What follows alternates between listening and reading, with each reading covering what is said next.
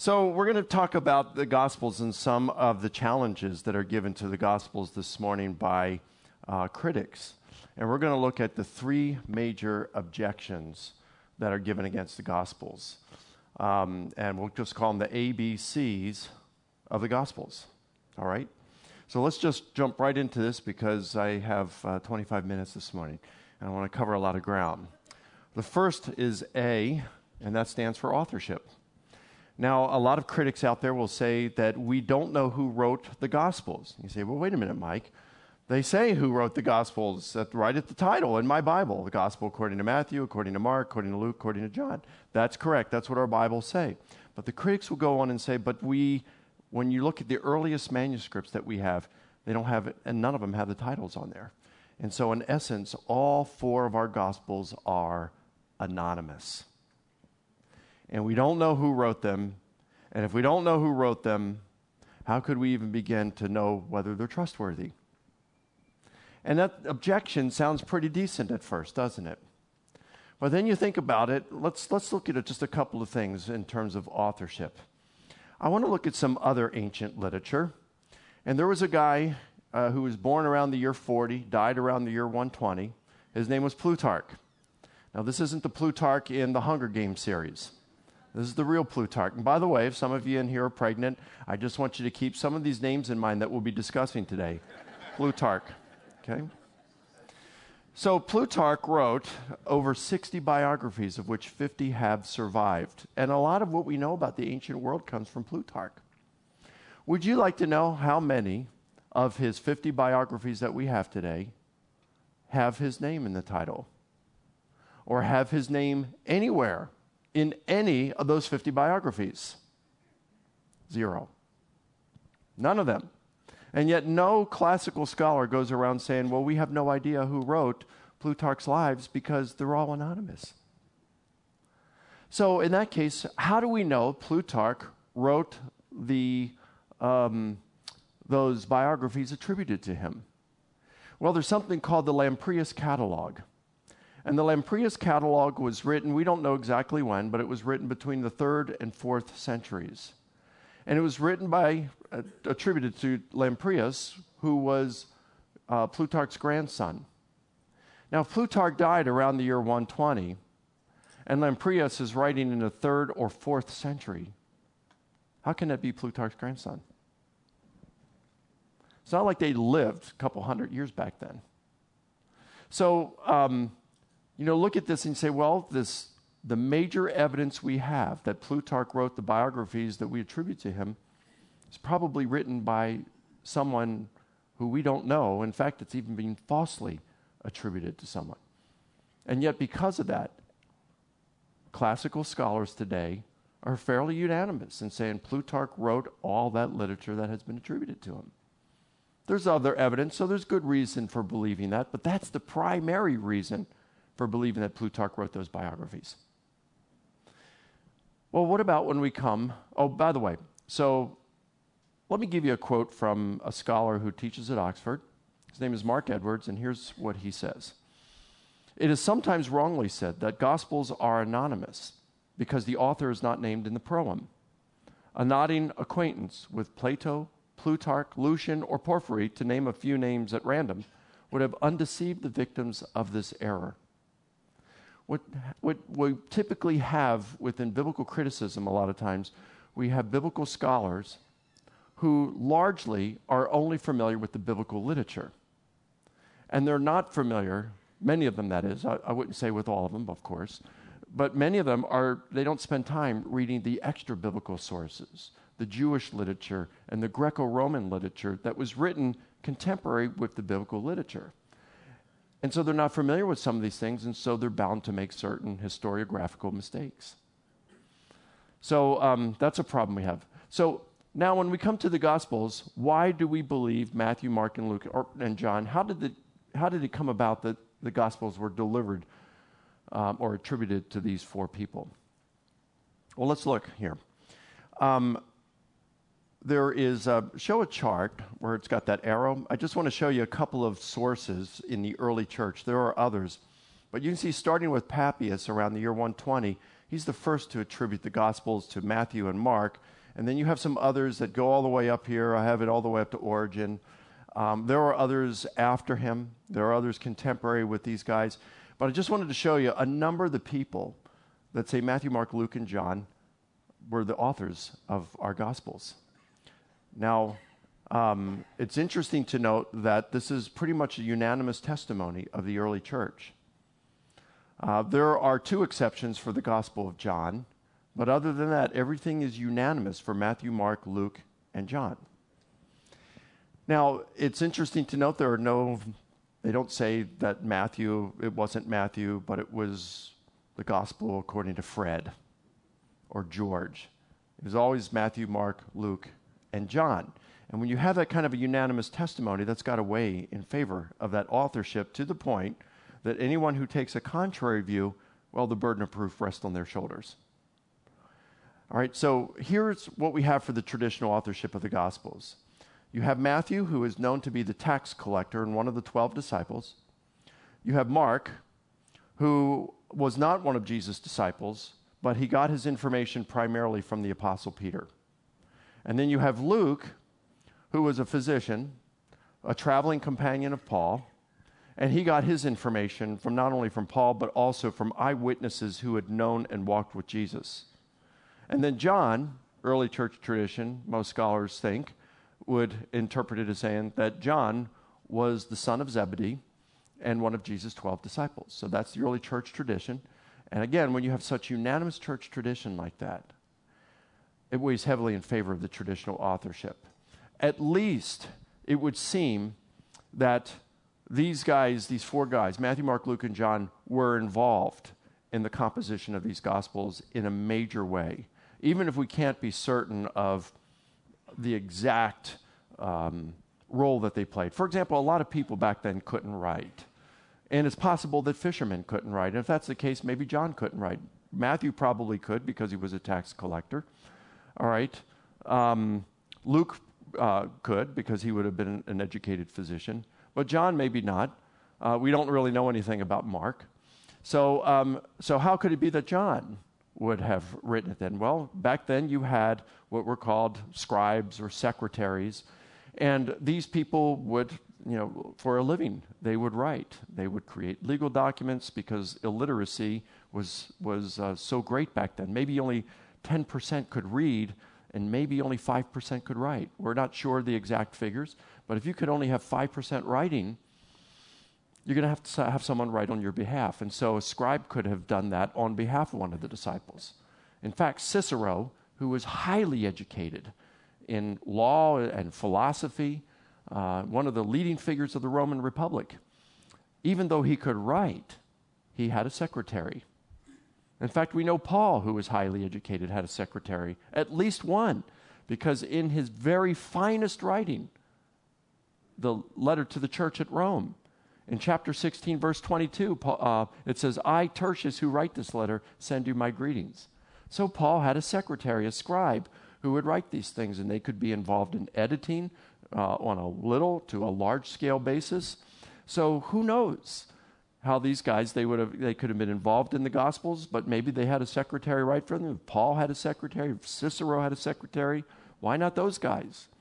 So that could account for a lot of different things. Now what if matthew mark luke and john did not write the gospels? What if they weren't involved in any way whatsoever? Well we can still compare them because you have in some cases multiple independent sources and this is one of the most valuable things historians look for. If you've got two independent sources that attest to the same thing, and they have to be independent of one another, but if you have two independent sources that attest to the same thing, that in significantly increases the probability that what they're reporting is true. So we have that. You've got Justin Martyr in the middle of the second century, an early church father, who quotes from the Gospels at least a dozen times and calls and refers to them as the uh, um, memoirs of the apostles, or just simply the memoirs. So we can see that the early church was even recognizing at least the content that we find in the Gospels as being, as deriving from the apostles who knew and had walked with Jesus. That's pretty good stuff. But I'd also ask since you have this unanimous testimony of the early church, what is the probability that every, I mean, I, look, I'm a student of history, and you got to look at probabilities, and you say, what is the probability that every single one of those early church fathers got every single thing wrong? It's highly unlikely. So I think we do have some decent reason for thinking that Matthew, Mark, Luke, and John were involved in the composition of those gospels in a major way. Let's go to the second, and that is bias. Now, you'll hear uh, critics say, well, we can't trust the Gospels because their authors were biased. In fact, you just look at what John writes in his Gospel. He says, I am writing these things in order that you may believe that Jesus is the Son of God. So, in other words, he's got an agenda. It's propaganda. We can't trust it. Well, you think about this for a moment. You know, I, I, I study the philosophy of history, historical method. I read uh, things written by professional historians and philosophers of history, I can tell you there's a lot of things that historians do not agree on. They don't agree on how they, to even define the word history. They don't even agree on what it is exactly that historians are doing. Are they trying to reconstruct the past? Or are they trying to reconstruct a certain person's narrative of what the past was? Some of them will even say the past is entirely unknowable, that history itself is entirely fiction, that we could never know the past because we're always reading it through the lenses of someone else who has their own biases. That's called postmodernism. So um, you've got all these different uh, views about history. Well, there's one thing that professional historians agree upon almost unanimously, and that is there is no such thing as a detached, neutral, unbiased historian. We all have our biases, we all have our desires uh, for our desired outcomes. And it's not just for things in history or the Bible or religion, it's in everything. It's in things like sports. Think about uh, now, I'm from Baltimore, okay, so you have to excuse me, I'm a Baltimore Ravens fan. Um, I know. You guys have, um, let's see, who do you have here? Uh, I don't know. I don't know. Eric, tell me later on who you guys have. Cubs, that's right. I could be a Cubby fan, you know.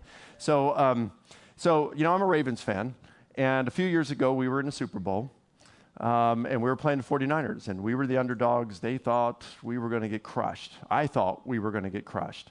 I say we, but I'm not, I mean, look, I'm a Ravens fan, but I don't really care. When they won the Super Bowl, no one sent me a check.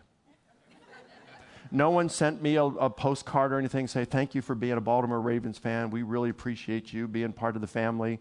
No, and all the players, as soon as they're ha- offered a higher contract, that's where they go. So, I mean, let's look. I don't lose any sleep when my team loses. It, I mean, it's just relatively, it's meaningless, isn't it? So, but in that Super Bowl, I'm pulling for the Ravens, and I mean, they were crushing the Niners, and they had all the momentum.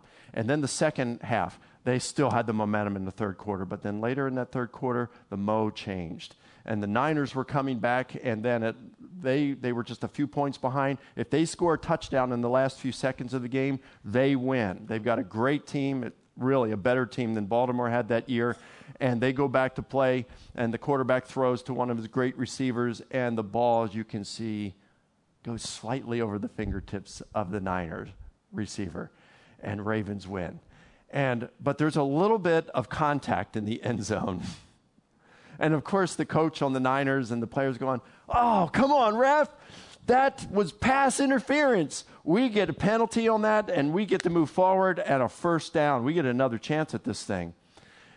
And of course, the ref doesn't call interference. And if you're a Ravens fan, you're saying, That's not pass interference. This is football. Let him play, right? I mean, we're biased when it comes to things like sports. And I mean, and that's relatively meaningless, right? Right, Cubs fans?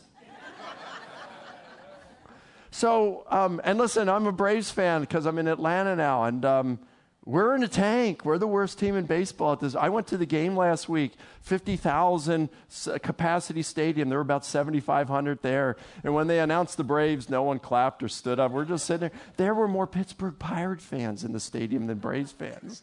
It was sad. It's like eight bucks for a good ticket. I'll take that, you know?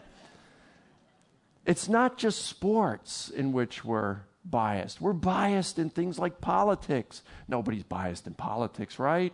You hear the candidates, what they're saying. You can discern everything, what's going on. You have no biases, I know. It also applies to worldviews. If it's going to apply to politics and sports, think how much more bias enters when it comes to worldviews. Now, that's something that's important. I mean, really, if Christianity isn't true, what are we going to do? I mean, we're devoting our life to a fairy tale if you're a Christian in here. What are we going to do about that, you know? So we got some problems there if, if uh, Christianity is true. What if atheism is true? But you know, atheists have a problem too if Christianity is true. So, I mean, we've got our own biases and our hopes and, and, and um, expectations for this. But look at what Garrett Ludemann, he's, a he's a skeptical New Testament scholar. He's an atheist New Testament scholar. And here's what he, he, he wrote in his book, The Resurrection of Christ. And he's referring to an earlier book that he had written a few years before about the resurrection. Both tried to debunk the resurrection of Jesus. And here's what Ludemann says its aim was to prove the non historicity of the resurrection of Jesus and simultaneously, simultaneously to encourage Christians to change their faith accordingly. Was Ludemann biased? Did he have an agenda? You bet. But does that mean he was wrong? No. You have to look at his arguments. What about Richard Dawkins, one of those militant atheists out there? In his book, The God Delusion, he says If this book works as I intend, religious readers who open it will be atheists when they put it down.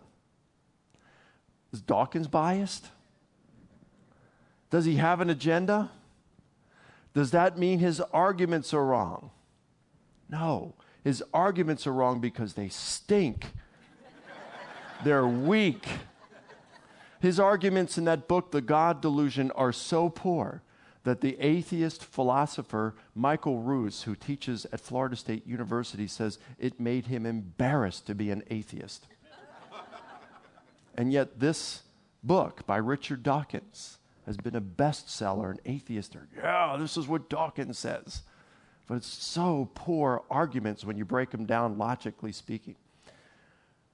Just because they're biased doesn't mean you're wrong, though. You have to look at the arguments if we're going to rule out people um, and, and their reports because they're biased, then that would mean that we could not have an African American historian writing on slavery in the United States.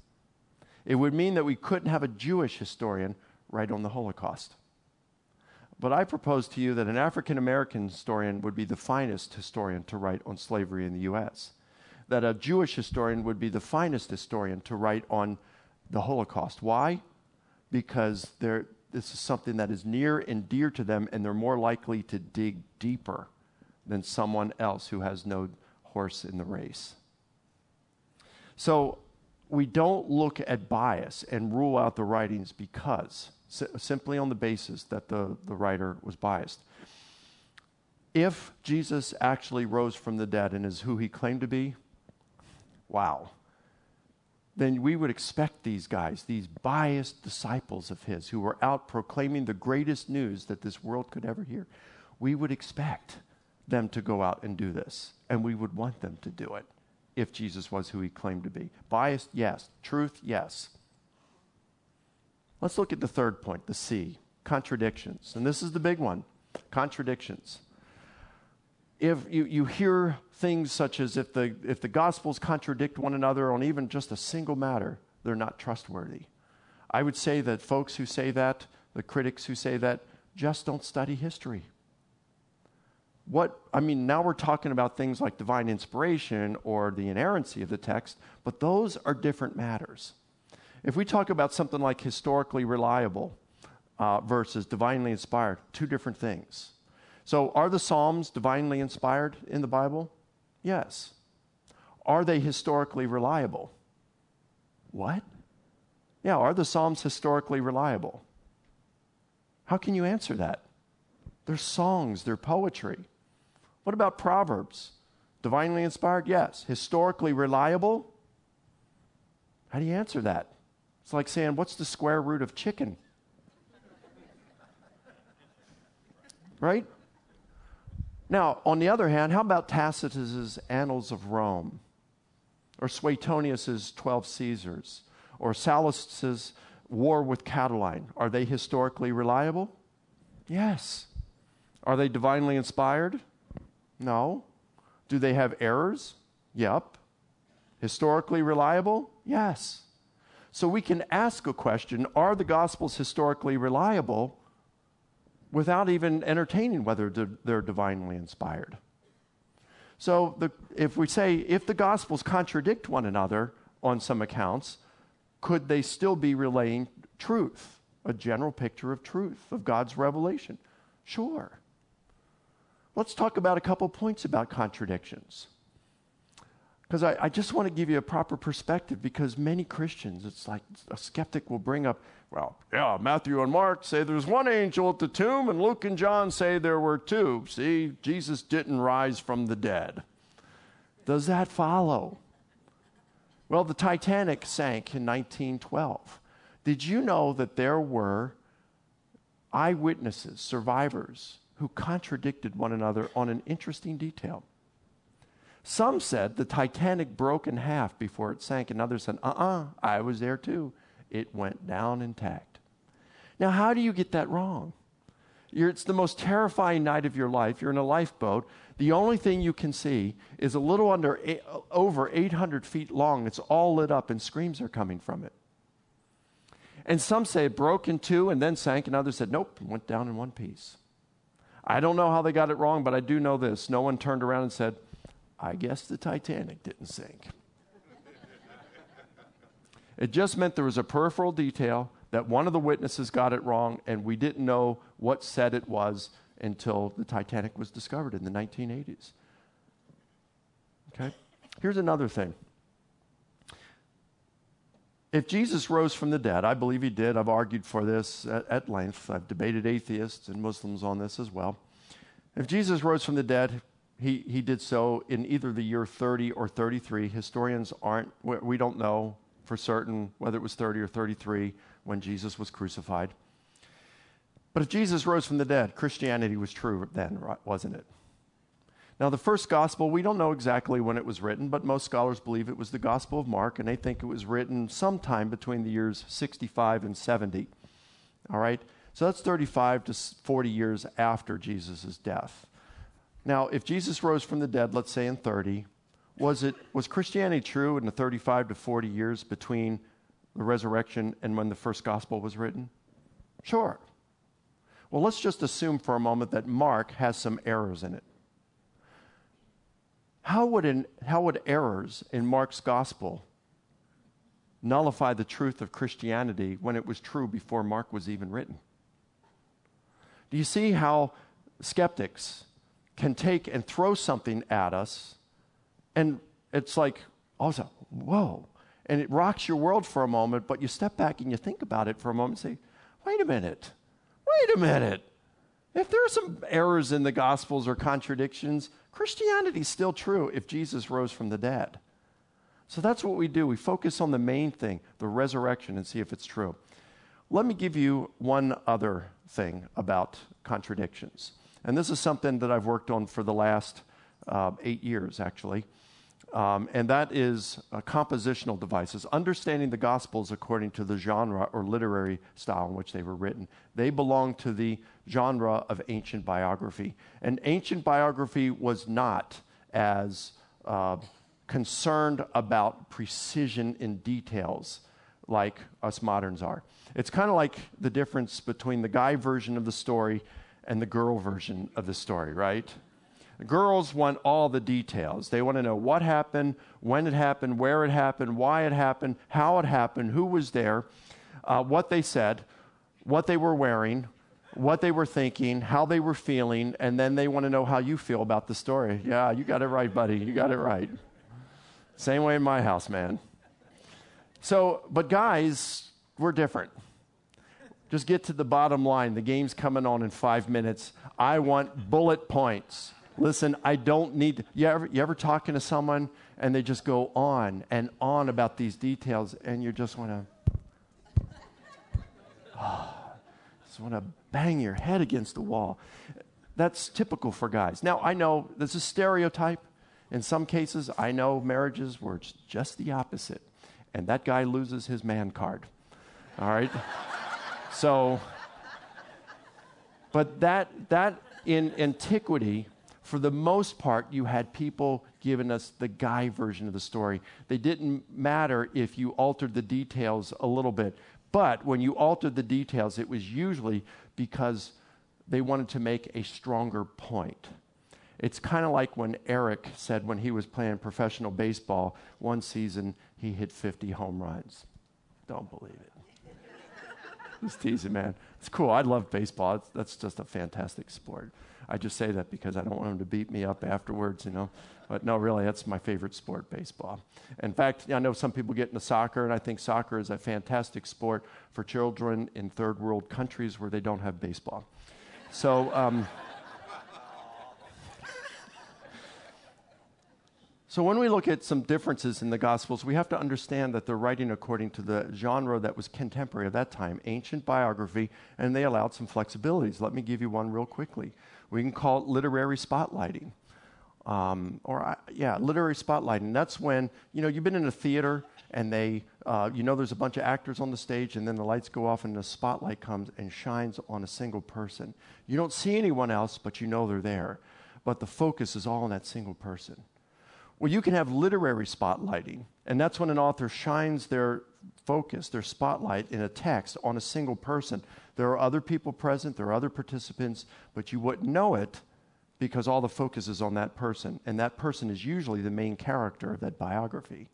So, for example, I won't get into details, but when Plutarch writes the same story about the Catilinarian conspiracy of 63 BC, um, and uh, in the life of Cicero by Plutarch, he says that Crassus and uh, Marcellus and Scipio come at night to Cicero's house and they alert him to the conspiracy to overthrow Rome.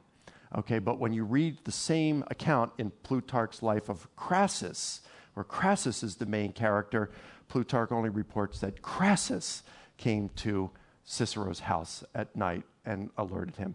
Now, Plutarch knew Marcellus and Scipio were there, but in the life of Crassus, he only mentions, he doesn't say just Crassus, but he only mentions Crassus because Crassus is the main character. That's the important thing. You come to the Gospels, you got that kind of spotlighting going on in the Gospels, in the, in the, uh, in the resurrection narratives. You've got, it says, um, when Mary Magdalene got up early in the morning, she went to the tomb. Remember, the other Gospels say multiple women, right? They went to the tomb. She went to the tomb and found it empty, and she came back and told Peter and the beloved disciple. Well, was it just Mary, or were there many? Well, Paul, uh, John doesn't say just many. In fact, there's a clue here that he's using literary spotlighting because when Mary comes back to Peter and the beloved disciple, she says, They have taken the Lord, and we don't know where they laid him.